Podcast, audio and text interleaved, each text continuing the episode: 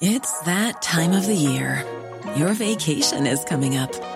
You can already hear the beach waves, feel the warm breeze, relax, and think about work.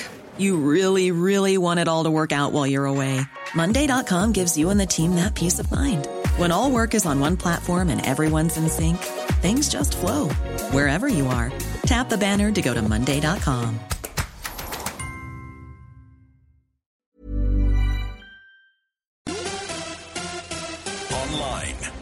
mobile, and on FM. From the home of time. This is Maritime Radio, Greenwich. From the sky.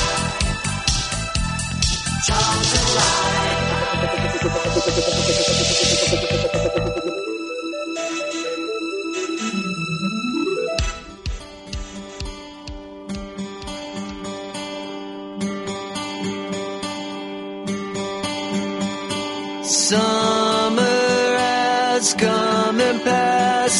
The innocent can never last. Wake me up when September ends. Charlton with everybody behind the ball as uh, Green prepares to chip this into the box. In it comes.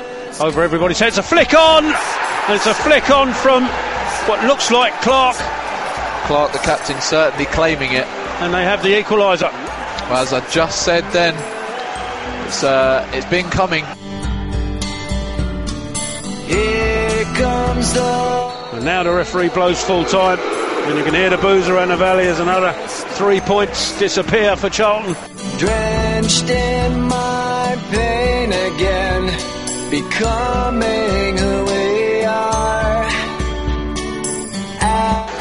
So you can hear the booze ringing out from uh, from Ch- uh, the Charlton fans. Never forgets what I lost. Wake me up when September ends. Very good evening to you, and welcome to Charlton Live here on Maritime Radio. This is the big match preview. Going to look ahead to Saturday's game uh, here at the Valley against Rochdale. My name is Louis Mendes. Joining me in the studio here at the Valley is CAFC player commentator Tom Walling. How you doing, Tom? Good, thanks, Lou. Yeah, you're uh, you're all right. You enjoy your stint back behind the microphone. Yeah, nice to be back. Yeah. Yeah, I mean, didn't bring us any luck, unfortunately. But Uh, we haven't won a game since I started commentating. well, attempt- when I've been there. yeah, have you ever attempted to uh, like lie and just pretend we have? Uh, could do, I suppose. I might try that next time. Yeah, good good idea. Uh, and joining uh, the pair of us here at the uh, the studio at the Valley, Nathan Miller. How you doing, Nath? Yeah, not bad, mate. Not bad. Glad to be back. Excellent, excellent stuff. Right, on tonight's show, of course, we're going to look back at uh, Tuesday's uh, really disappointing game here at the Valley uh, with Oldham. We're going to hear from Russell Slade. We're going to hear from uh, Josh Magennis. We're also going to discuss my exclusive interview with Tom Dryson that appeared on uh, on uh, uh, Tuesday's uh, South London Press in the back pages. Tuesday South London Press, and of course, I'm gonna, there's a part two of that interview tomorrow in the South London Press. I'm going to give you uh, an idea of what's going to be in that later on. We're going to talk about the statement from Card uh, this week. They've announced that they're going to continue, well, restart their their protest from the the home game against Coventry coming up. Uh, we're going to talk about uh, someone uh, someone suggesting that maybe we should rename the Jimmy Seed stand to something completely different. Uh, from a couple of weeks ago that we need to discuss, but perhaps we might have chance to uh, talk about um, the the situation that's been happening in football recently, the, the fraudsters and the bunksters and all that, because a former Charlton player has been named as a uh, alleged uh, player in, in that little game. Uh, and then going to look ahead to Saturday's game with Rochdale. Don't forget, uh, Charlton Connection this week is Dale Stephens. So we want to hear your memories of Dale Stephens. He played for both the Addicts and for the Dale. So let us know. Uh, Rochdale Stephens, uh, uh, your memories of him. But I mean, first and first, let's get straight into it. Tuesday night's game here at the Valley. We just heard the uh, uh, the highlights of their goal, at least. I mean, that was a hugely disappointing performance, wasn't it, Tom? It, yeah, it was, um, well, nowhere near good enough, really. We looked sloppy and sluggish in possession. We looked uninterested. Um, during the game, and I was saying to you before we went on air, during the game when I was commentating, I, I sounded a bit more positive than than after the game because we it seemed like we were creating chances. And then when you look back at the game as a whole you realise actually Solly makes that block on the line. Bauer makes a goal saving tackle.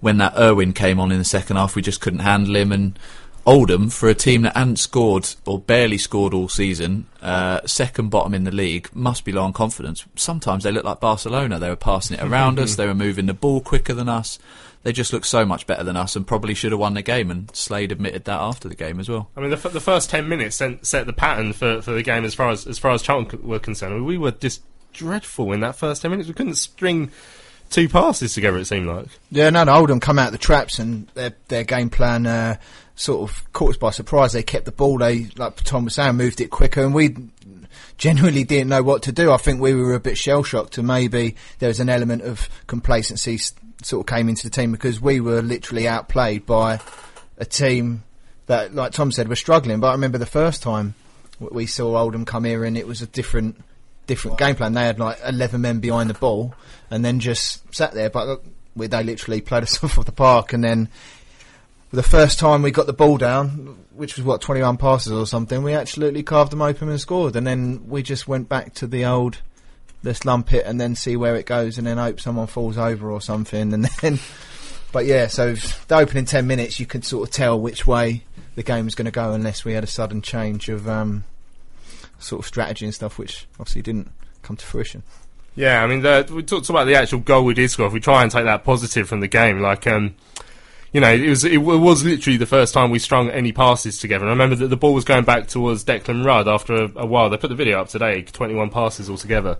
Uh, the ball goes back to Declan Rudd about halfway through, and I remember thinking at the time, so like people were getting frustrated because it was the first time we'd had any time on the ball, but and and we'd ended up going back. But I was thinking, it doesn't matter. Like we need to get a foothold in this game of football. Like we need to pass the ball amongst ourselves. And if we have to go back to Declan to keep it, then so be it. And in the end, the, goal came from it. Definitely. You'd argue, even after the result, you'd argue our players as individuals should have the better quality. And as you say, when we finally got our foot on the ball, it was a case of, right, let's just keep it for a bit. Let's be patient. Let's try and get a foothold in this game because until then we hadn't got anywhere near. And as you say, there were some fans that got frustrated, but personally, I just wanted us to just keep that ball. And we'd seen the few times that we had ventured into their half, the way we were getting through them is by going side to side. And when we did that and stretched their five man midfield, those gaps would open up. And Holmes got in it a couple of times, Ulvestad found space a couple of times. And obviously, it was that time where Holmes was completely unmarked, about 30 yards out, and he was then able to drive forward and feed Magennis. And it was a really, really well taken goal. And it was almost like we used up all our creative passes and all our football in that one move, and that because that was really it. And after that, as I say, it was Oldham back on top again. Yeah, because you'd expect a, a goal like to, to put us into the lead to, to be the fillip that we needed to, to turn around what had been a, a terrible performance that part, but it, it really didn't, did it? No, I mean, it, it, even like going offend like we sort of mentioned the sort of twenty one pass and stuff, but even without the ball, we were we weren't winning the first, the second, Yeah. the third, the fourth, the fifth, the sixth balls. We weren't we was getting nowhere near. They were they seem to want it more. You know, I don't wouldn't say that we didn't try. I just think they were first to everything, headers, tackles, everything, and they they put their bodies on the line and everything, but.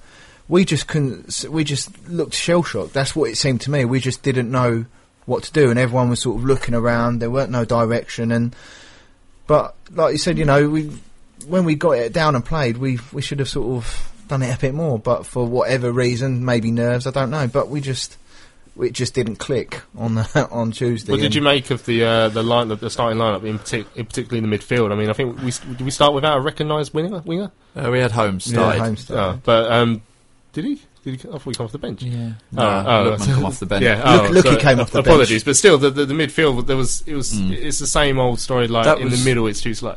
Yeah, that was the the one position I had an issue with. Uh, I think on Sunday's show I said I would have had Jacko and Ulvestad in the middle, and then two recognised wingers. So probably Holmes and Botaka, because I thought Lookman probably deserved a bit of a rest, and we could bring him on if needed. And to be honest, I maybe underestimated Oldham, but I wasn't sure how much we would need Lookman. Um, so that was frustrating. But weirdly, apart from that, you know, going back 4 4 2 at home made sense. Thought starting Novak was right because he'd had a good game at Oxford. In the second half, the substitutions Slade made, he made them, you know, proactive because we were 1 0 up when he made the changes.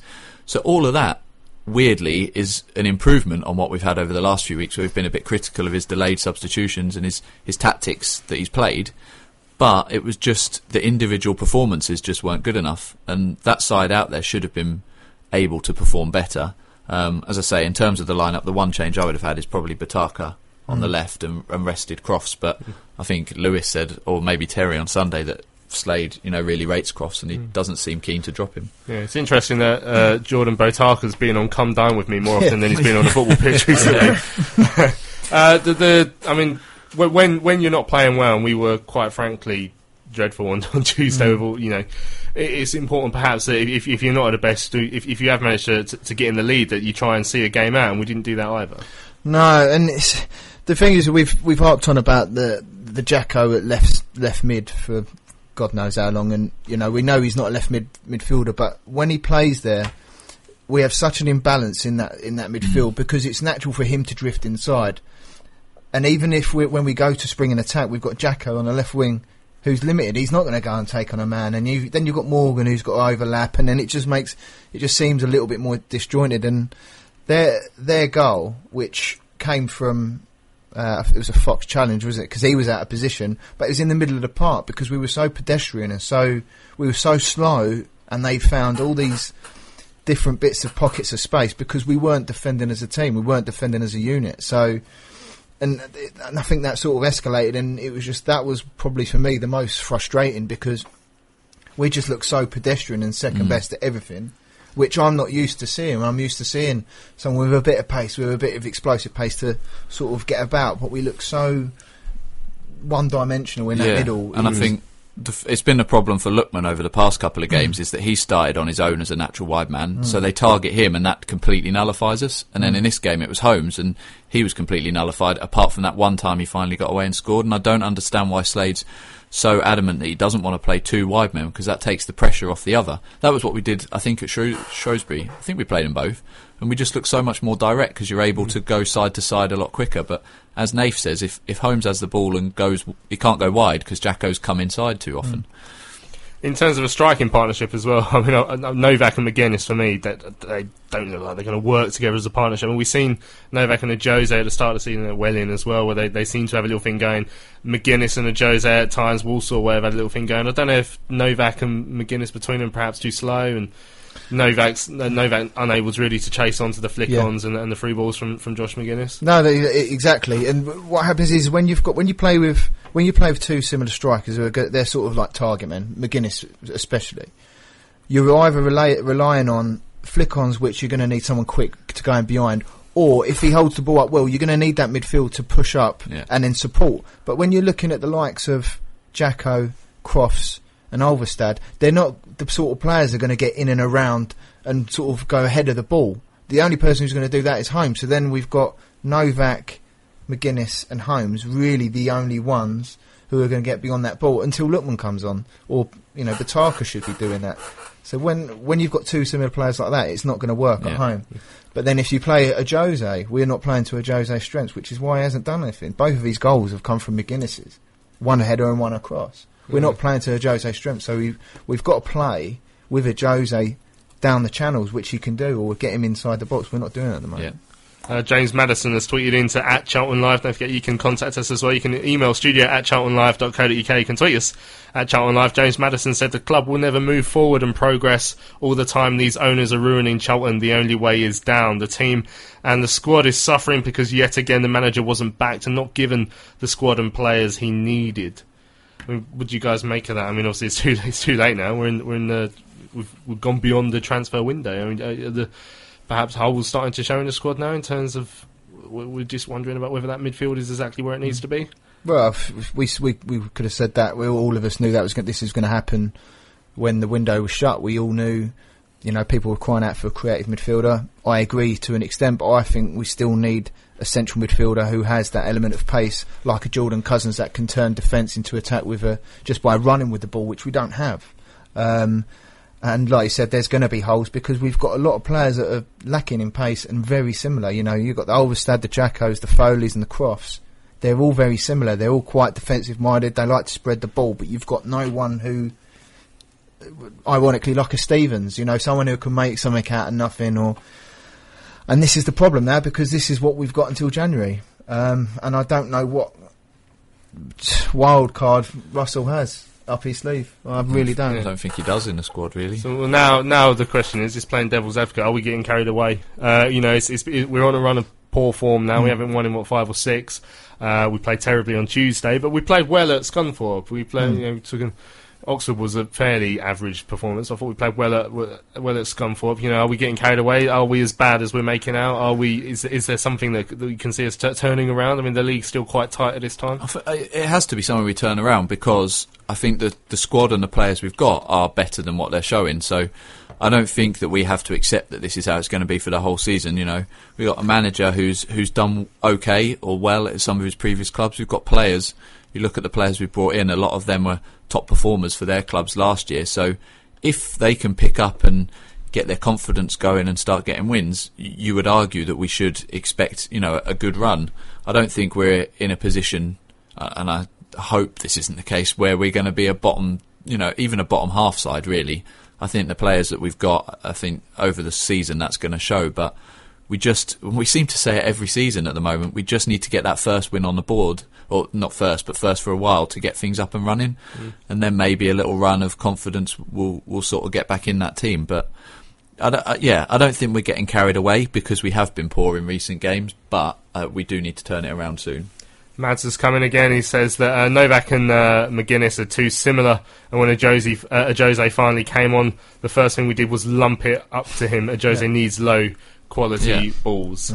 That's the first time I've got to say low quality balls on air and got away with it. Right, let's uh, let's hear what Russell Slade had to say on uh, on um, uh, uh, to to Terry. Came, uh, very kindly came to speak to us uh, after Tuesday, and I think he gave a, a fairly honest assessment of uh, of what was a disappointing performance.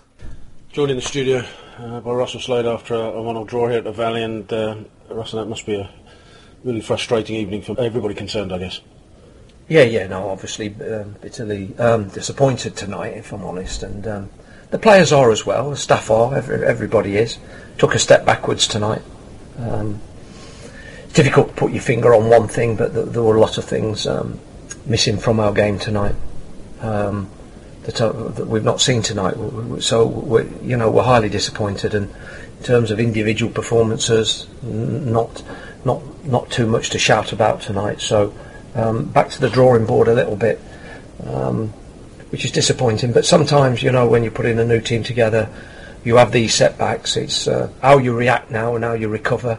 Um, and how you progress because at times we look dysfunctional tonight.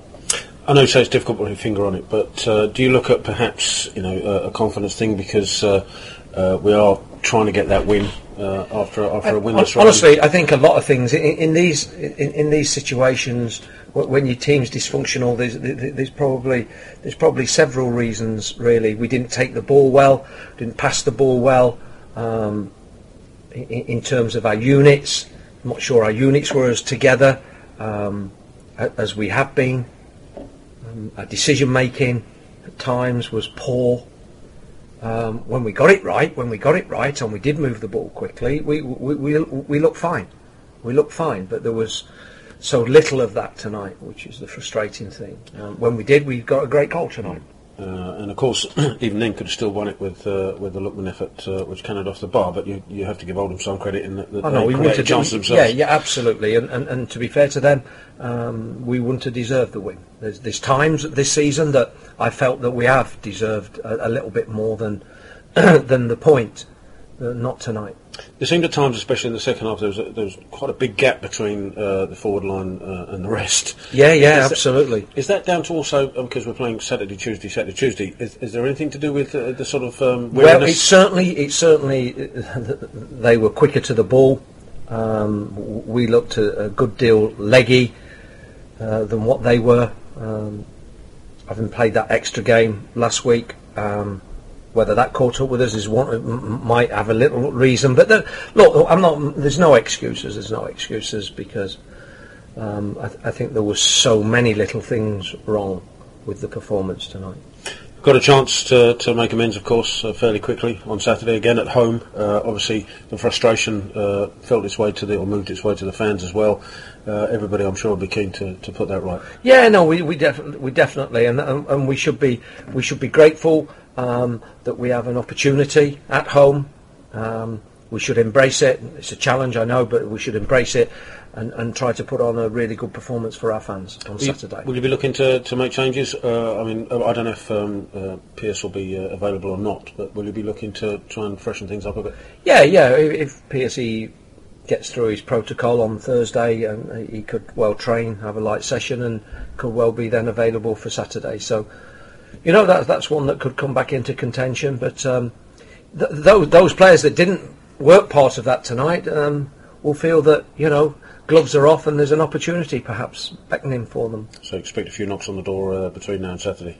Yeah, yeah, yeah, and I can understand why. Um, just a final thought. I mean, as I said, the, fan, the frustration felt right the fans. I'm sure you can understand that. Yeah, absolutely. They were right. They were right. It was um, it was poor performance tonight, and um, as I say, we're all disappointed with that.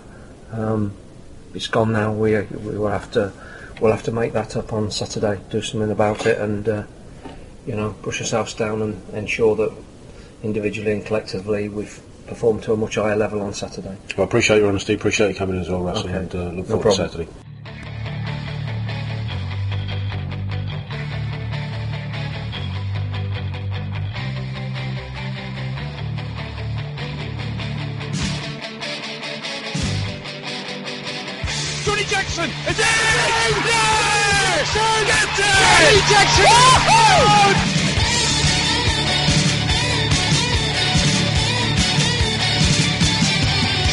Charlton Live. From the home of time. home of time. This is Maritime Radio, Greenwich. Carol, a heavy defeat at Burnley today. How do you sum that one up? We were good. Charlton Live. Talking about Charlton Live here on Maritime Radio. There we heard the thoughts of uh, of Russell Slade. One, one thing I, I, I was saying I was coming out of uh, of the ground on Tuesday. I think I said it to the pair of you actually. Is like um, unlike some of the managers, in fact, in fact, one of the ones we just heard there, who, who would often try and turn a pretty negative performance into a positive in his post-match interview. I think the, the one thing you, you can say is that Russell Slade will come out and be very honest when, when we play badly. Yeah, definitely. I was um, sitting on, on the press conference straight after the game, and he, he didn't mess around. He came in and he straight away, first thing he said was we weren't good enough, and the second thing was that that Oldham deserved to win. And one of the things he mentioned there was obviously that Lookman chance, which I don't think we talked about earlier, where it, crashed off the bar, and even he admitted, well, that would have papered over cracks. And um, you know, we think back because I think you were saying earlier, are we getting carried away? You think back to the Oxford game, we had that Magennis header that was saved right near the end, and at this game we had the Lookman chance. That could have been six points instead of two. But I think in both of those examples, it would have papered over the cracks, and it's nice to have a manager that's honest enough to just come out and admit that. John Pitcher says we need to play 4 2 3 1 formation, play Holmes, Lookman, and Botaka across the field as attacking midfielders. That's something uh, uh, to think about. We had a comment on the uh, Charlton Live forum as well. SD Addict says uh, uh, he, wants to, he wants to ask us about two senior players who have not played yet so far this year Teixeira and Barr. Uh, he says, I know that you guys don't think highly of Bar, but given our struggles with athleticism and technical ability in central midfield, surely he's worth at least a run out in the Checkatrade. Uh, a trade yourself before you wreck a trade yourself uh, trophy. uh, if his attitude is rubbish, then either coach it out of him or find him every week. We don't have a big enough squad to be picky. I mean, uh, like, Barr's been training when he under 23s. Mm. Um, Teixeira, I understand. I, I I don't think Russell Slade's too keen on Teixeira for whatever reason. I mean, what would you guys make make of those two players? Uh, yeah, so with, with, with Bar, I know, I know he's the sort of player, you know, where I think we need is, you know, with a bit of pace and he can spring it, but there's obviously something that's gone gone on behind the scenes you. You just don't turn up one day and then all of a sudden you t- train with the under 23s. There's obviously something that's gone on there. Um, I don't, I don't think his English is the greatest either. I don't think. Um, and maybe Russell just doesn't think he's up for the fight. And you know, and if you're going, if you got someone like that, we're going to need these sort of players because last year we all kept banging the drum saying that we need players that are up for it. We need players in this. So it'll be hypocritical for us to say, "Oh, we'll just play him anyway because we're desperate." Um, Teixeira, I think I he's a good player, um, but I think we all know he. I, well, I think I don't think he'll be here in January, and I think it'll be a. It's a perfect time to blood Lennon and Ezri, and I'd rather give them the game time and let them develop than play a player that we're just going to end up going anyway. I think we've got P- Piercy and Bauer anyway, unless we're obviously on to bare bones. Then yeah, probably playing, but I'd I'd just stick with Lennon and Ezri and let them get them de- their game time. Uh, Jim Dutton, the grandson of Jimmy Seed, uh, emails in. Some of our best players from last year were sold, others are out on loan. Uh, we then bought players deemed suitable for the first division, as in League One, uh, with the result that we now have an average first division team. I'm not sure why we're expected to be uh, automatic promotion candidates under these circumstances. Botaka might make us le- less predictable, give him give him a chance. Uh, and uh, and then he adds. Uh, uh, Fan, Fane was excellent for Oldham, worth buying, I'd say. Uh, Farney. Farney, yeah, in the middle.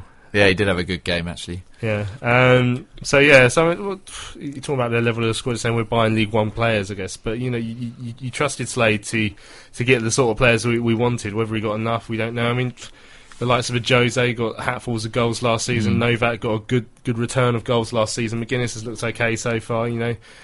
Sort of players that you'd expect us, as, as we've already said, we'd expect we, we should expect to be perhaps better than what we are. Yeah, I think with League One and with a lot of English football, particularly lower leagues, you're going to come up against big, robust sides. We saw that especially against Bolton. But uh, I think one thing that always works against those kind of sides is pace.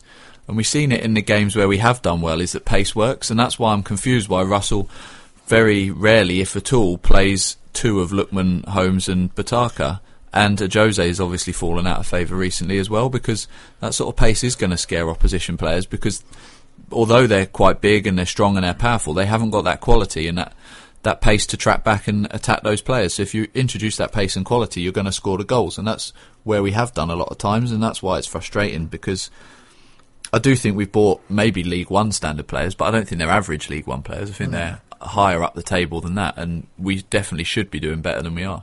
Right, that player who did score the goal against Oldham Athletic here on Tuesday was Josh Magennis, and he came into the press conference after the game. This is what Josh Magennis said after that uh, very disappointing one-all draw with Oldham. Jimmy, what did you make of that? I mean, I don't think anyone. Russell came in and said he was obviously pretty disappointed with it all, but Yeah. what about yourself? Yeah, I think the same. I think that's probably the worst we've been since since I've been here in terms of with the ball and without the ball. I think um, not really individually, but just collectively, we just we weren't at it, um, which is unfortunate because after two away, well, two away draws, really, that's what you want to do: take points from your away games and win your home games. And we came into this game with a lot of confidence, but to get the first goal and then to concede so late, it feels more like a defeat than, than a draw. But for me and the squad, it's all about taking the positives, and the positives is we we, we didn't get beat. You know, we, we played not to our best of our ability and, and, and still got a point. So we know that if we can up it and, and add a bit more to the game, that, that, that these draws are going to turn into wins. So it's a lot better than losing. I'm sort of an optimist. You know, I'll always look for the positives, and for me, we've just got to keep going and stay together. In terms of the goal, you hadn't played particularly well up to that point in the team, and then you get the lead.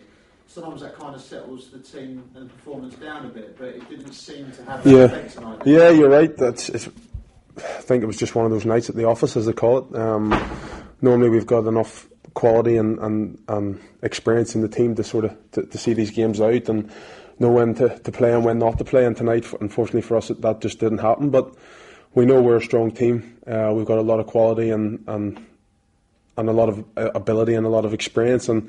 It's just up to us to, to put it right on Saturday, another home game uh, against Rochdale, and, and just show the fans who, who pay their, their well earned money that, that, that we're a formidable, formidable force in, in this league. Despite the boos, the players, you could see everyone clapping the fans off, and Russell said afterwards, fans are entitled to that kind of reaction tonight with the, the fact the team didn't really click out there. Yeah, of course they are. You know, it's it's a Tuesday night. You know, I think th- th- th- there's probably they've got families, they've got stuff to be doing, but they come, they pay the, their money that they've earned during the week, and, and they expect to be entertained. And, and when they don't, or they don't feel that they're being entertained, they have a right to have an opinion, and, and that's the way they they voice it. You know, fans are are the are the football club. You know, they, they are a massive part. Without the fans, it's it's it would be very difficult for a football club to, to, to, to go on. So it's up to us as players and, and, and everyone at Charlton to make sure that we're doing everything we can to, to, to, to please the fans really because at the Valley it's a formidable place to come and, and when the fans are absolutely at it and, and we're giving them something to cheer about they're they're basically the 12th man. So it's up to us to, to do our job and, and it's an entertainment business and, and we have to do that. We've got to take it on the chin. Of course there's a lot a lot of unhappy people because they expect us to win. It's Charlton Athletic, it's a massive club. We ourselves expect each, each other to win and, and, and to be a successful team. So we're feeling their pain as, as, as just as much as they are, and it's it's important that, that we just all stick together and, and, and go on to the Rochdale game on Saturday. There's almost a bit of magic from Adam Ademola Lookman at the well in the second half there. Yeah. When he came on, that comes back off the bar. I know. Unfortunate because It's was ju- a moment of skill, wasn't it? On a night where there wasn't a lot of ingenuity. Maybe. No, exactly. I know, and he's he's got that, that ability to do it. Just create something for himself, and he's an absolute game changer. And it's it's- hits the, the middle of the crossbar, doesn't hit the underneath, and then goes in the net, and the rebound comes out and it's just too high for nose. It's just those those little things that aren't going for us at the minute, and we know that, that the tides will change, and one of those balls will drop to one of us, or it'll just, a, a ball will flash across the goal and hit one of us and go in. So we're riding a bit of an unlucky wave at the time. That that's just football. It's it's it's it's up or, or down. You're never really in between. It's it's just the business you're in, but it's up to us that we can't get too high when we're winning and we can't get too low when we're when we're not performing and we've just got to keep a level head and and just take the confidence out of every game and, and, and go on to the next one and, and prove that, that, that we are a team that, that everyone can be proud of really. You took the goal well. End of 21. I thought at the time there was quite a few. The club tweeted 21 passes Yeah. in that build-up. It was a, a fluid move. Yeah, that was the thing of, of the two chances, the two great chances we created. One was the goal, which I managed to score, which is always good to score. But and again, Addy, you know, keeping the ball and, and, and showing the, the experience and the ability that we have to, to, to be a footballing team. And it's just a shame that we didn't do that more often in the game and, and, and create those chances. But there is a silver lining on, on, on every cloud, you know what I mean? So Ever catch yourself eating the same flavorless dinner three days in a row? Dreaming of something better? Well, HelloFresh is your guilt-free dream come true, baby. It's me, Keke Palmer. Let's wake up those taste buds with hot, juicy pecan-crusted chicken or garlic butter shrimp scampi. Mm. Hello Fresh. Stop dreaming of all the delicious possibilities and dig in at HelloFresh.com. Let's get this dinner party started. Hiring for your small business? If you're not looking for professionals on LinkedIn, you're looking in the wrong place. That's like looking for your car keys in a fish tank. LinkedIn helps you hire professionals you can't find anywhere else, even those who aren't actively searching for a new job but might be open to the perfect role. In a given month, over 70% of LinkedIn users don't even visit other leading job sites. So start looking in the right place. With LinkedIn, you can hire professionals like a professional. Post your free job on linkedin.com slash achieve today. We're going to take those positives. We're going to analyse the game, and as you say, it was 21 passes. We managed to get the goal, and then off Addy's uh, crossbar was uh, another time of, of a good pattern of play as well. So we've just got to add all those together. We've got to be resilient. We've got to know when to play in the right areas and and and when to dig deep and stuff like that. So we know we've got it in us, and we've just got to dust ourselves down and, and, and go on to Rochdale. How frustrating was it for you personally when towards, uh, towards as the game wore on in the second half became more and more isolated?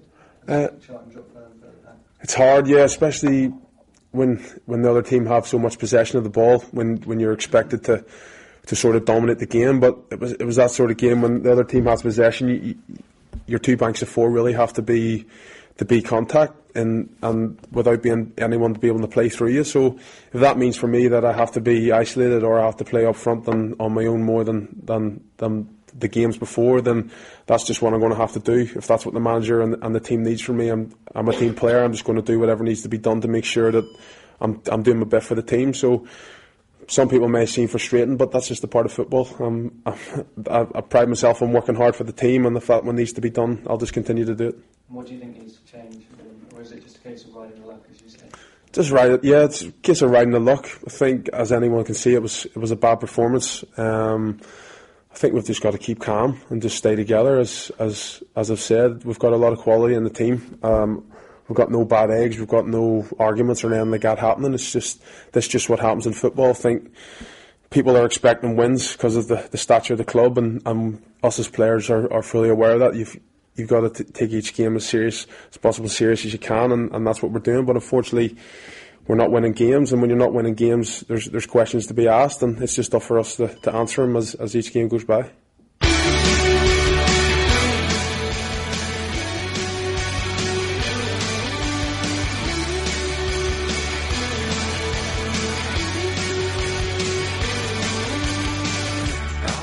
Lovely ball into the path of Gudmundsson. Can he take his man on? He does. He's trying to be pulled back, but he's in the area. The ball across the Venegade! And there's a goal! Charlton have the lead again. Super work. Firstly from Henderson that rolled it out to Cousins, who did a pinpoint pass into the path of Gudmundsson. And instead of Gudmundsson going on his own, a slide rule ball across the penalty area, picked out Vetokele, who buried his chance. And Charlton are 2 1 up. Charlton Live. From the home of time. home of time. This is Maritime Radio, Greenwich. So welcome back, Charlton Live here on Maritime Radio. This is a big match preview looking ahead to Saturday's game with Rochdale. Uh, within the next half an hour, tweet in from uh, Bob Liscombe says things can only get better, better now than ten games from the end of the season in Russell, we believe. So uh, Bob Liscombe is uh, has got his fingers crossed for uh, for an improvement. He believes it, it will do. Right, uh, Tuesday. Uh, anyone who noticed I wasn't here on Sunday might have been wondering why. I I, uh, I was busy because I was writing up uh, an interview that I'd done, an exclusive interview in the South London Press with Thomas Driesen, the mystery network scout that we'd all heard so much about over the last few weeks. Um, Thomas came into contact with me and he wanted to do an interview. Uh, just to just to sort of clear his name, get his name, get his his side of the story out there, and I was uh, more than happy to uh, to to allow that to happen. Uh, and, and and we did a bit of an interview over over his Twitter account actually, uh, and um, and uh, yeah, put that out in, in the South London Press on on uh, Tuesday. The second part of that interview is going to be tomorrow. Uh, but what, what did you guys make of the of, of the interview from from Thomas Driesen, uh, Tom Wallin? Um, I. It's difficult. I think he comes across as quite naive. Um, it doesn't really, to me, answer the question of why he's being allowed to scout players at a Championship or League One level football club in England. Um, as on a completely personal view, I think if any of us had the chance to do it, we probably would, and I don't necessarily have an issue with him. Um, but The whole idea of forcing players on the manager that he kind of tries to deny and says, you know, we were just helping him by giving him as much information as he can. Well, Powell didn't want those players in the first place, and so they were still forced upon him. And I think it doesn't really answer any questions or make the network sound sound any better than than I suspected it was. Um, it was obviously interesting to hear from someone inside. I'd like to know what what certain people who who employ him think of of him coming out and saying it, but um, yeah, it's still it's just upsetting to see for me that you know seeing a bit more information inside of it that that's how a football club that I've supported for twenty odd years is, is being run. Uh, Thomas said that he felt like the, uh, the the club was just being run by any other any other club in, in, in his opinion. Um, what did you make of that, Nath? Uh, I'd, I'd, I'd have to disagree. um, I agree with exactly what Tom said um, in terms of why it's him in that position, and you know, on a personal level, uh, personal level, you know, I have nothing against the guy at all. But um, is it being run as a similar club uh, as any other club? No, because I don't know of any other club that has had the bad sort of PR that it has, and that they're, you know, no offence to Thomas, but uh, who's not really qualified enough to sort of go and do scouting. 'Cause, I mean, it's not like you can just. You've got to go to proper courses to get scouting and coaching and stuff, but um, yeah, I just uh, I don't think it is run, uh, you know, in a similar sort of fashion. But um, yeah, no, the the article was was a good insight, and it was quite a good. I think it was quite a good piece for everyone to read because it's very rare that we get sort of stuff like that. So it was a great little piece from you. So yeah, it was great for everyone to read, and obviously I think there might be some more or something. So yeah, it'd be great. Yeah, we got we got some more in in the SLP tomorrow. I won't go into too much because obviously you got to go out and buy the paper. But uh, uh, Thomas will talk about the sort of um, t- of talks about his relationship uh, with each manager that we've had within the time frame. Uh, he talk about a, a couple of players that come in. I tried to push him on a few of them, but we, we only sort of talked in the end about a couple of them that have, that have come and gone. Uh, and uh, yeah, so so be inter- and also what he thinks uh, Charlton will do this season as well. So if you, if you pick up the SLP tomorrow, you, you'll be able to see the second part of that. And if, if you don't live in South London, if you live uh, abroad or outside of South London, where it might as well be abroad if we're being honest, uh, you can uh, you can go onto the SLP's website. And there's a way you can download a digital copy of the, the newspaper. You can get a seven day pass for a pound. So uh, if you if you do that, you'll be able to look back at the other day as well and, and look at them both.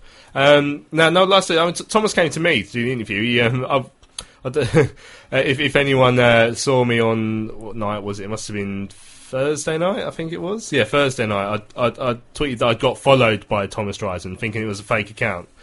Uh, and then it became quite apparent that it wasn't a fake account. We did all the, the checks and all that. Um, so, so he contacted me, and, and, and like I say, he wanted to he wanted to, to speak to me, get his story his story out there. I mean, f- from my point of view, brilliant. I mean, uh, like I say, I, I, I think we got. I think Richard got a lot of a lot of hits on his website, and uh, hopefully sold a fair few papers, and, and a lot of people were very interested. And I was very interested to hear what he had to say as well. I mean. Do, do you think it was? Do you think it was unwise from, from him, or, or, the, or the right thing to do to get his side of the story out there?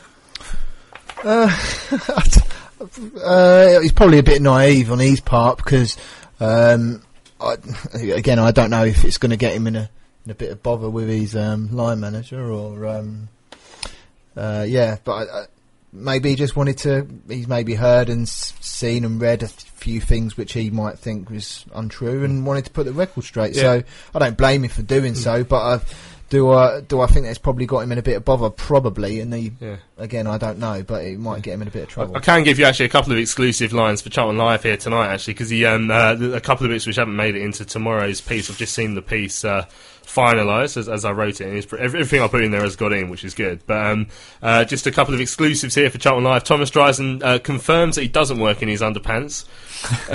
um, and uh, he says that he he, uh, he had heard his uh, his nickname Mowgli. Uh, and, and he, he found it funny. To be fair, uh, he, he, doesn't seem too bothered about people, what people say about him. Mm. Um, uh, but like I said, there, there's plenty more in the uh, in the um, uh, South London press tomorrow. And Bob Liscombe has asked. Uh, I hope you asked Thomas why he thought Yann was crap, and uh, the, the questions asked, and obviously the answers uh, in there uh, in the, in the South London press tomorrow, which uh, hopefully you'll, you'll go out and you'll spend your, your 50p on all, all good South London. Uh, news agents, and I'm sure some of the rubbish ones as well. Right, uh, email in from Cappuccino. Uh, it says, I, firm- I firmly believe that we have a squad capable of promotion, but we can't afford to drop points at home against gimmies. Uh, teams such as AFC and Oldham, Sheffield and uh, Scunthorpe will expect to pick up all points against these types of teams, especially at home. Slade needs to set his team up to win, not to save a point, because that is something people have talked about. Ne- like what, what feels like negativity, and I guess when, when you when you look at the fact that we're, say we're so we're only starting with the one winger you know, against teams that we feel like we could rip them into. Like I said, was was it Shrewsbury? We had was it Lookman and and I th- I'm sure we played both of and, them and Holmes the at the same time. So you know, when, when you're playing a Leicester team, and Oldham have done nothing this season. The thing is, as well, like Scunthorpe, he set up with the four-five-one with with one winger, and we got a draw. Uh, and I there, I had no problem with that. It sounded like a pretty good game as well. I listened to it on the radio, and you know they're top of the league. Their home record up until that point was unbelievable. Um, so I completely understand it. But then we went away to Oxford and played exactly the same eleven, and you think Oxford aren't Scunthorpe. It's a different type of opposition. Uh, you know their their expectations are different. Their recent form is different. And so that really frustrated me, and that was certainly negative. And then going into this game, he's gone 4 4 2, which you know you'd expect at home. But um, he hasn't played Ajose who's got that pace, and again, he hasn't played the two natural wingers. So it is, it's getting that mentality that we, instead of being a side that are afraid to lose, we need to be a side that are going to go out there and win. And I talked on Sunday's show, and I think I talked during commentary on Tuesday as well about us needing to dictate the play, not reacting to other teams. And even against Oldham, we didn't manage to do that. They pretty much dictated the game, apart from that one move where we scored our goal. Muttley, CAFC on Charlton Life Forum says Tex is the best centre back in the division and he scores goals. That's Teixeira. Uh, we shouldn't care if he has gone in January, we should use him now. Our midfield is slow and lacking in ability. Bar would be a hell of a risk, but playing a ponderous midfield that can't compete is an even bigger risk. The midfield needs emergency treatment. What would be wrong with seeing how they go in the EFL?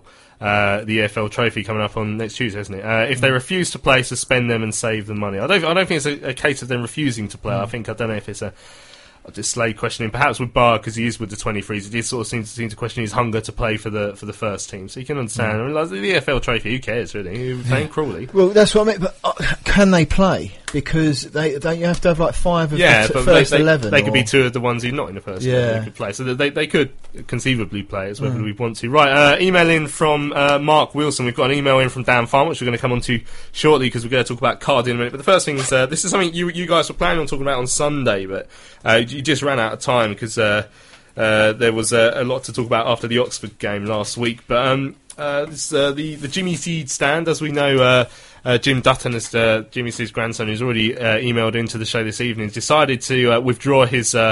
His his support uh, for for working with the club in order to, to get the um, the sign refurbished. I'm, I'm fairly confident we could have had that done by now. I don't know how long that takes, but um, Not us. yeah, not me personally. I'm not that tall, but um, uh, Mark Mark Wilson uh, wanted to react to the fact that after Jim Dutton decided to um, withdraw his support. Um, and I- I'm not going to name names because I- it's a bit, it's a too, it's like it's, this is this is a particular topic that I haven't, a particular person I haven't talked about too much because it's not my style to name names. But it, it, the stories come up, and, and we'll, so we'll talk about sort of there's a, a relative of a club official who, who's been going on Facebook on the there's fa- there's various Facebook groups where they talk about uh, the club, and uh, there's uh, uh, def- definitely recommend if you're on Facebook to, to look out for the. I think it's like an unofficial Charlton one, but there's plenty of people on there uh, if you want to talk about Charlton. And uh, this this particular f- uh, wife of a Charlton official says that if if Jim Dutton doesn't want to. Uh, it was a bit impolite of Jim Dutton to refuse to work with the club on this one. Maybe they should rename the Jimmy Seed Stand. So the reaction from,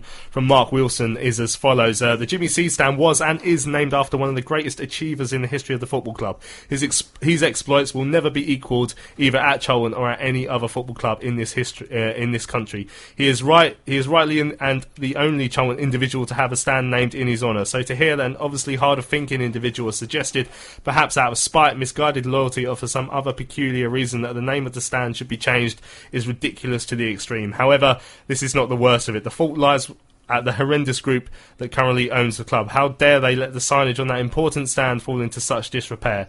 It's disrespect it's disrespectful, but sadly not very surprising. The fact there is an issue around the naming of the stand is entirely at the fault of the CEO. This is one of the very, very many mistakes that Katrien Meire ha- uh, should be learning from. She should apologise for the state of the signage, get it fixed, and make sure it is not allowed to fall into such a poor state again while she's at Charlton. And let's hope that that is for not for much longer. Uh, keep up the good work. Thank you for your email, Mark. I mean, what do you guys make of that? Yeah, no. Um, I've started uh, at the beginning of these um, uh, email. I couldn't have put it better. You know, Jimmy Seed was, you know, is a legend to this club from what he done, and regardless of, you know, who is who who's in charge here, you know, we shouldn't never let that sign get to the way it is because it does look a bit. Um, trying to use a polite word. Dilapidated. Yeah, there we go. Yeah. Dilapidated. It, yeah, it looks, it's awful. Um, and it, you know, and it, it, It, look, it looks a bit like our midfield at times. yeah, like grey. but no, it's, we need we need we need to um, we need to get it done, and it should have been done ages ago. And even if just because Jim doesn't want to be part of it, it doesn't matter. You know, we, we still should do it anyway. It just hmm. it doesn't matter if someone doesn't want to be involved in it. You just just do it for the right and the, yeah. the respect of Jimmy. I mean, it should have been done. It, it shouldn't have needed. I mean, I know I, I, I've, I've spoken to people within the club who, like the, the likes of Ollie, who said he's, he's been he's been mentioning for a while that needs doing. Mm. So it's, it's it's it's not like there hasn't been anyone suggesting it should be done, is it? And it's not like we've had no ground improvements either. Yeah. Was it two seasons ago they made this big thing about, oh, we've relayed the pitch, we've painted the stairs, we've changed some of the seats. New think- screen and all that. Yeah, we've done all that. You, the least you could do is do the, the stand sign. I mean, arguably, like Nath says, that's probably the, the most important because we need to show respect to one of the greatest managers we've ever had. Hmm. Ashley Peters says the confirmation that Thomas Driesen doesn't work in his underpants made me laugh out loud on the train. I mean, well, whereas it was confirmed he doesn't work in his underpants, I mean, does that mean he's naked? Yeah, he don't say do. what. It could yeah, be doesn't G-string. say, yeah, it could have been anything. Yeah. Thong. So uh, that that the, the question. Maybe next time I interview him, I'll ask him that question. Just a quick one from Muttley says Slade is negative. When he was uh, with Cardiff, they were one 0 up against us, and we went down to ten men. Peters gambled with three at the back, and we pressed them. He gambled on Slade being a coward, and it paid off, and we got a draw. As Slade was frightened to react and go for a second, which he should have done. When one 0 up against Wimbledon and Oldham, he was frightened to go for it. On Tuesday, he didn't take Novak off until the 89th minute and kept Botaka on the bench. No urgency in terms of what was happening on the pitch because we were winning. Right now, on uh, uh, was it yesterday? There was a uh, some, or was it today? I can't remember. Some correspondence from uh, the coalition against Roland Duchâtelet. CARD announced they're going to resume their protest activity, starting with the home game against Coventry City on October the 15th. Uh, they said they announced during the summer that, in keeping with the general wish to give Russell Slade and his squad every opportunity to demonstrate their ability to mount a promotion challenge and to begin to reverse the club's decline, it would not interrupt early matches. The team's performance and results are giving little indication of any improvement, but more importantly, the messages from the club in recent weeks have shown that claims that they have learnt their lesson and corrected mistakes are little more than empty rhetoric. The cowardly secretly, uh, secret visit to London last week by owner Duchâtelet, who has not attended a match in England since October 2014 and dismissed the club as merely 1.5% of his business interests, shows he has no intention of, refor- of reforming his attitude and behaviour. His chief executive, Katrien Meire, continues to focus on her personal agenda uh, when the club she supposedly runs is in crisis. Joining the FA Council, unsuccessfully seeking election to the Football League Board, and next posing as a judge at the Football Business Awards. Meanwhile, and despite a switch to a British manager and players, an arrogant and foolish interview by the Regime's Belgian-based uh, Belgian-based computer analyst and scout Thomas Driesen confirms is just as involved as before, still interfering on the basis of watching videos and live feeds of uh, matches. The cumulative effect of this incompetent and increasingly ridiculous leadership is failure on the pitch and failure off of it, uh, encapsulated by the loss of almost 40% of season ticket holders this year and a corresponding collapse in the atmosphere at home games. Any manager would struggle in these circumstances, notwithstanding the obvious flaws in the squad that's been put together and the arguments behind the scenes during its assembly. Charlton remains a club in crisis, and that crisis is caused by the ownership of Roland Duchâtelet. We will now step up our efforts to remove him, and we call on all those who care about the club's future to join us. Given the likely makeup of the crowd for Saturday's football for a fiver match against Rochdale, we do not propose to take any disruptive action this weekend, but further announcements about the Coventry match will follow. We call on all Charlton fans to come and support the protests on October the 15th. We are liaising with the Coventry fans and hope that they will join us in force to show the contempt all football fans have for the Duchâtelet and the Meire regime. So, what did you guys make of that? thought it was brilliant. I think, first of all, it's nice of them not to do it this weekend because my granddad's down and he don't come to many games, so thanks for that. but um, yeah, I think um, when that statement went out, I think Big DL on, on Twitter said, you know, nothing has changed, and those people who thought that they have because they brought in British experience in terms of players and manager, as far as he's concerned, nothing has changed, and you know the players arguably are better quality, or, or some of them, or not better quality than what we had last season, but certainly good quality for this level. Um, if Saturday afternoon is bad, then that's bad because of what's going on in the week, and you either put down that down to Slade's coaching, which potential, but you would think given his experience in this league, probably not, or it's the whole atmosphere around the club and everything, which all leads back to the ownership and how the club's being run. So. I think they're spot on about Katrien. The fe- whether it's true or not, I don't know. But the feeling and the way it comes across is that she's more interested in her own CV than than running the club. Um, with these sort of extra ventures she's going out and trying, and And the Pilates class. E- and the Pilates that wasn't class, on today, if anyone's wondering, by the way. No Pilates when I got here. So, um, so I've come in my lycra for no reason. Yeah, exactly. Driesen wasn't there, was he? His- His um, so yeah, I think look, we've like they said, they've given him a chance, and uh, we've not really improved. So yeah, let's make Saturdays a bit more interesting Mm. again because it's been a bit dull, hasn't it? Anyway, Daniel Farmer says, given the club and Slade my full support for 10 games, now nothing has changed. Really, still the same mistakes behind the scenes, so I'm fully supporting Card on their ongoing fright, uh, fight to get rid of this toxic regime once and for all, and will be urging people I know to do the same. So I hope them supporters that are staying away will come back and help fight for the club that we all love. Roland out. Cheers, guys. That's from Dan Farmer there. Um, it, it was always going to be the case, and I hope, uh, I hope I'm not speaking slightly out of turn here, but if if we'd started this game on a 10 match winning run, this season on a 10 match winning run, th- there wouldn't be protests from the majority of fans. I mean, there'd still be people within Card and within, you know, the fan base who, who still don't trust the regime and, you know, don't like the fact that Thomas is still in, Thomas Driesen is still involved, don't like the fact that Katrien's still here, don't like the fact that Roland still owns us, no matter no matter how well we do. But I guess the fact that we- haven't started now, you know, we get into the ten game stage now. We've won twice. You know that, that that's a bad start in anyone's book, and, and that is just going to add fuel to the fire. And it does sort of prove that you know if we if we had won ten games, and you, you could argue that, oh, maybe they have changed their ideas for the better, but we haven't. The reason we got relegated is because things aren't working here. Uh, the reason people want to protest is because this whole idea of what's happening isn't working. So you can understand why, with with a similarly bad run at the start of this season, why it's going to kick off again. Yeah, I mean, like you said, if we did win those first ten games, I think, I think it'd have a nucleus of uh, fans that would still maintain, um, you know, the the dislike. But uh, again, you would have another section of the fans that would probably go, like you said, yeah, everything's a little bit better now. It's it's seeming it's better, so we're gonna go back to the way it was and.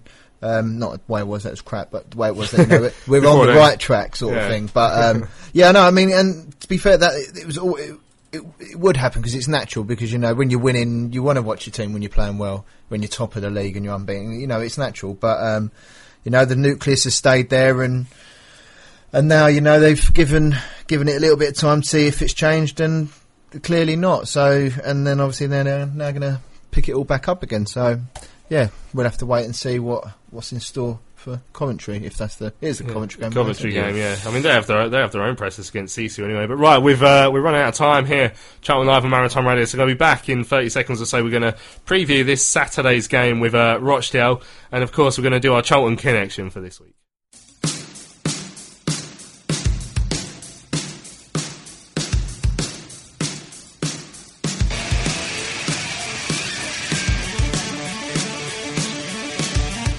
Holmes Dennis is fed in, lovely touch. Goes around his player, chips across the box. Jackson! Oh, yes! What a goal by Johnnie Jackson! Arriving late in the box, Holmes Dennis with a pinpoint cross, and the skipper's given Charlton the lead. Charlton Live. So welcome back to Charlton Live here on Maritime Radio. This is the big match preview, and as we do every week on the big match preview, it's a time to uh, uh, to look ahead. Or CARD just released something. Actually, I'm gonna have to read that while we're playing this tiny little bit of audio, just to let you know who is this week's uh, Charlton connection. Scores goals from 35 yards.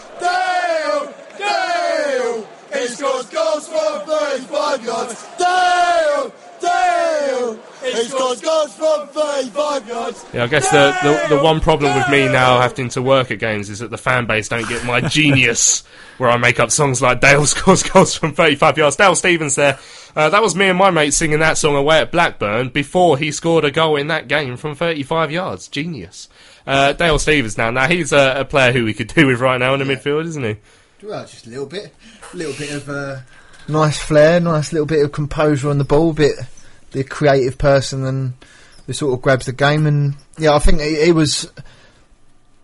I know people that didn't like him uh, for, He for gave, whatever the, he gave yeah. the ball away a lot. and then you had an element of fans that loved him, and that he was one, he was really one of those cat, one of those players that seemed to be a hit or miss of it. I I liked him. Um, I just think he gave us a little bit, just a, diff- a bit of an edge, um, and he could, you know, he got a few crucial goals for us, and and and it was proved that when you know when he was linked with Villa and when he wanted to move back up north and went to Brighton, um, which was you know you're going to have interest, and then it, the move didn't happen for him when he was going to supposed to be going to Burnley in the summer, and so you know he, he, we always knew he had potential. It was just for him to be consistent, and um, yeah, there was many many a time. So I mean, there was a I put a tweet out um, uh, this morning actually when I was at when I drove in, but uh, you had uh, Stephen Cole uh, who said that the scenes when he scored at Birmingham away. I remember that one. Yeah, I could barely stand up at that game. Yeah. What through alcohol or just yeah, through no, yeah, through that, yeah, because I'd because I have Birmingham friends. This is the first time I'd got into go into their pub, and they were keeping me well, well beveraged, and uh, yeah, had a great day. thirsty. Yeah, uh, you had uh, S- Scott Wilkes said these last minute winner versus uh, last minute wonder goal versus Berra, Bury, and the Super Dell video that followed. I don't, I can't remember that. yeah, video. wa- I watched Have that Super Dell video. Yeah, I'll try and tweet it out uh, Yeah. on the Charlton Live Or if, later. yeah, or Scott, if Scott does it, yeah, I ain't seen that. I'll have to see that one. Uh, James Wyndham sent uh, sent in saying first game of the season against Bournemouth, top left hand corner, steamed through them and the rest of the league. Mm. Yeah, see, Remember I think I that. think James Wyndham's got his goals confused there. Because do you remember that was actually Waggy who scored that goal, but everyone like Oh, yeah. the BBC, the BBC Yeah, put yeah, out there was Dale Stephens. And then they done the the old the old uh, FIFA celebration. Yeah, yeah, yeah, yeah. that was Steve- wagging. Stephens did score a goal in that game. He just scored like a bit of a swept one home the first one, but yeah, uh, It might have been Waggy- top left hand corner though. No, bottom, bottom right. But Waggy, uh, Waggy scored a really Yeah, good goal in on that the edge game, which the wasn't it? That's the one I'm BBC. BBC accredited to Stephens. Yeah, stole it. Yeah, and then uh, and then uh, Daniel Basham uh, said it again. The 96th minute ish equaliser at home to Bury. Yeah, that's such a good Straight goal. Line watching top that one. Yeah, watching Yeah. that one earlier today. Uh, Mark the Taxi tweeted in on Dale Stephens, an excellent passer, fantastic partnerships with Hollands and Jacko. He could score some absolute crackers. I remember he scored a decent one at home to Doncaster as well. Mm. Actually, uh, the game that got replayed after it got rained off. So that is uh, very briefly our Charlton connection for this week. Dale Stephens. Uh, uh, mainly because we've run out of time. We've only got four minutes now to look ahead to this Saturday's game with Rochdale. I mean, uh, Slade's press conference today is talking quite clearly about how we have to, have to, have to react to that to that performance on, on Tuesday, um, and and football for a fire as well. So there's probably going to be about thirty odd people extra in the ground this week. Yeah, I think um, yeah we've got to we've got to make make a change. Um, Rochdale uh, side in form as well. They haven't lost since the third of September. Um, they've won their last three in the league, including Fleetwood, who obviously we drew against, and Bolton, who are, we, we couldn't beat either. Um, they've- are lower than us, but just because of a poor start. But they're going to come here in form. But perhaps that means they're going to be a bit more open. And if we do play those two wingers, which we've been saying week after week after week, we need to do, then maybe there's going to be a bit more space to exploit. You know, in behind them. And we, we heard Terry asking uh, Russell after the game here on Tuesday about, you know, is he, is he expecting a few knocks on his doors? Which you know, pe- people, players coming and saying, "Come on, why am I not in your team?" You know that Mm. happens, and you know, you, you think Jordan Botaka, he's, he's he's already had a knock on his door with that, with that video. We can't get over the With fact spare that he was, plates. yeah, that he was on to Come Dine with Me to. And he was just carrying a football as Yeah. well, as you do. As you do. I mean, Jordan Bokart- Botaka, right? So now he's been on Come Dine with Me. He tweeted a four way topless Skype call between him and some of his mates the other day. He's a great lad, isn't he? I love him. Yeah, but and, and should he be starting on Saturday? Yeah, I think him and I think him and Ajose would be knocking. I don't even think they'll be knocking. I reckon they'll be thumping at that door. To be honest, Breaking it down. Yeah, but, uh, they've got. I mean, I can see changes in that. I could Mm. three, four at least. They've it, it has to. I mean, the, jo- the Josie and Botaka for them to start, they've got they've got to do something. I, f- I can see Mac and Jose going up top, and I reckon, reckon he's really got to go for it. So. Just noticed that Maritime are taking the clock down off the wall. Oh, yeah, I've that's noticed. right. There's one on the computer as well. I've got for a minute and a half. the top down. So where's that gone? Yeah, um, so um, Professional. Yeah. so uh, Jason Pearce. I mean, uh, again, we're not sure. We we know that he's. We, we found out after the Oxford game that because of his concussion, he has to have a maths test to find out if he's uh, if he's well enough in the head. I mean, he's. I mean, that was nearly that was well over a week ago. I mean, surely, uh, are we getting to the stage now where we wonder if he is just bad at maths? Well, to be fair, we, we don't know. It could be like algebraic expressions or something. I mean, I'd fail that every day of the week. But yeah, I mean, yeah, hopefully. Do you think he's he's got a chance? I mean, him and Bauer together, would you imagine, be pretty decent? I liked them. Uh, they were together at Scunthorpe, and I, I thought that they played well. Yeah, I like Piercy. I, Yeah. I really like Piercy. Yeah, same. I think the r- thing from Slade's press conference today is he's not sure about Bauer either, though. So if they're Mm. Yeah, both out, it's potential hip issue. So and with Lennon, Konsa, I think Konsa Len- and Rojo. Was Lennon not back? Because he Has he only got one Well, game? I it's presume two it's yellows, two yeah, yellows. yeah, it should only be a so one game maybe- ban. Anyway, But him and Konsa Yeah. obviously are very inexperienced. yeah. Anyway, right. Let's have a very quick prediction from both of you, Tom. God, I hate doing this. I'm always wrong. Um, two one Charlton. See you one, Charlton Nath. Four two Charlton. Four two.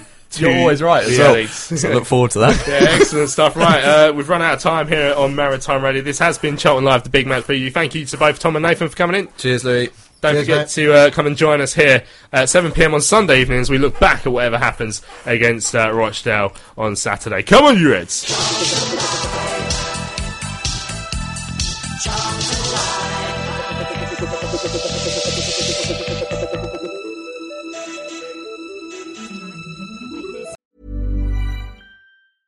Ever catch yourself eating the same flavorless dinner three days in a row? Dreaming of something better? Well, HelloFresh is your guilt free dream come true, baby. It's me, Keke Palmer. Let's wake up those taste buds with hot, juicy pecan crusted chicken or garlic butter shrimp scampi. Mm. Hello Fresh. Stop dreaming of all the delicious possibilities and dig in at HelloFresh.com. Let's get this dinner party started.